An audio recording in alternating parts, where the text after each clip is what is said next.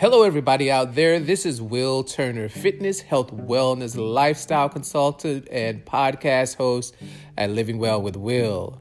I just wanted to check in to say hello to see how you all are doing out there and to make sure that you are still taking care of yourselves in mind, body, and spirit.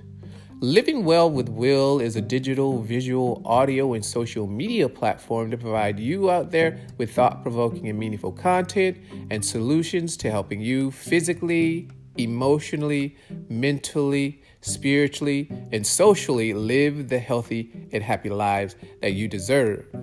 So, this particular podcast is dedicated to you and your moments of self reflection. And I thought that today would be a perfect day for me to share my intrinsic thoughts about some of the things that I've been thinking about over the course of the past few weeks, weeks and months as it relates to COVID 19 and Black Lives Matter and the inauguration and elect of our new president, and thinking mm, how far we have come, but yet how far we still have to go. And the thing that I realized is that was the things that were most important to me. And I gave some thought about that. What's important to you, Will Turner?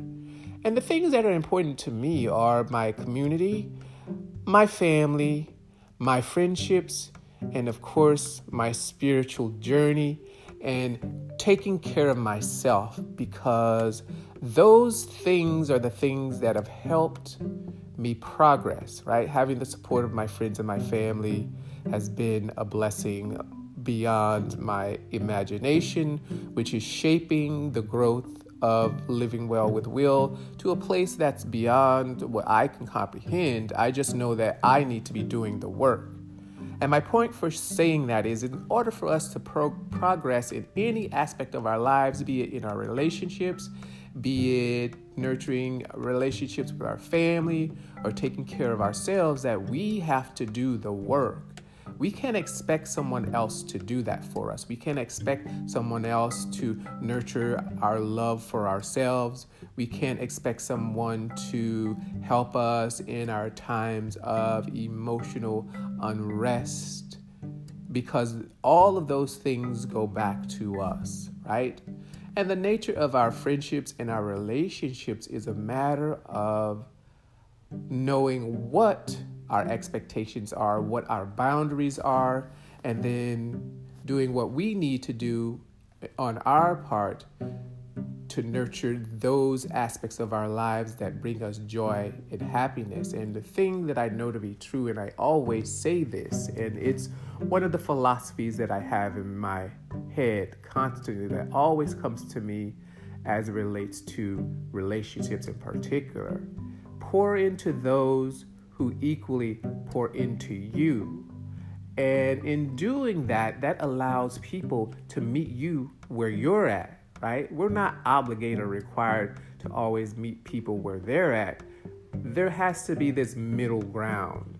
And as it relates to the nature of my job as a teacher and a fitness trainer and a wellness coach, I have to be mindful of that in order for me to be helpful to people. That also applies to all of our lives. We can't be of any help to anyone if we're not able to save or help ourselves, if we're not nurturing those qualities or elements of needs that we would like to see come to fruition, right? We have to do that work. But my point for sharing that is is that I had just been thinking about it and I was just like what is happening in the world today?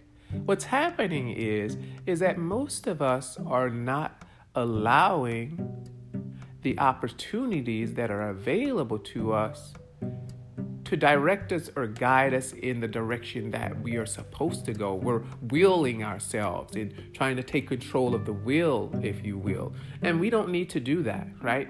The best thing for us to do in our states of emotional unrest is to be quiet and to be still, to listen, and to process in order for us to progress.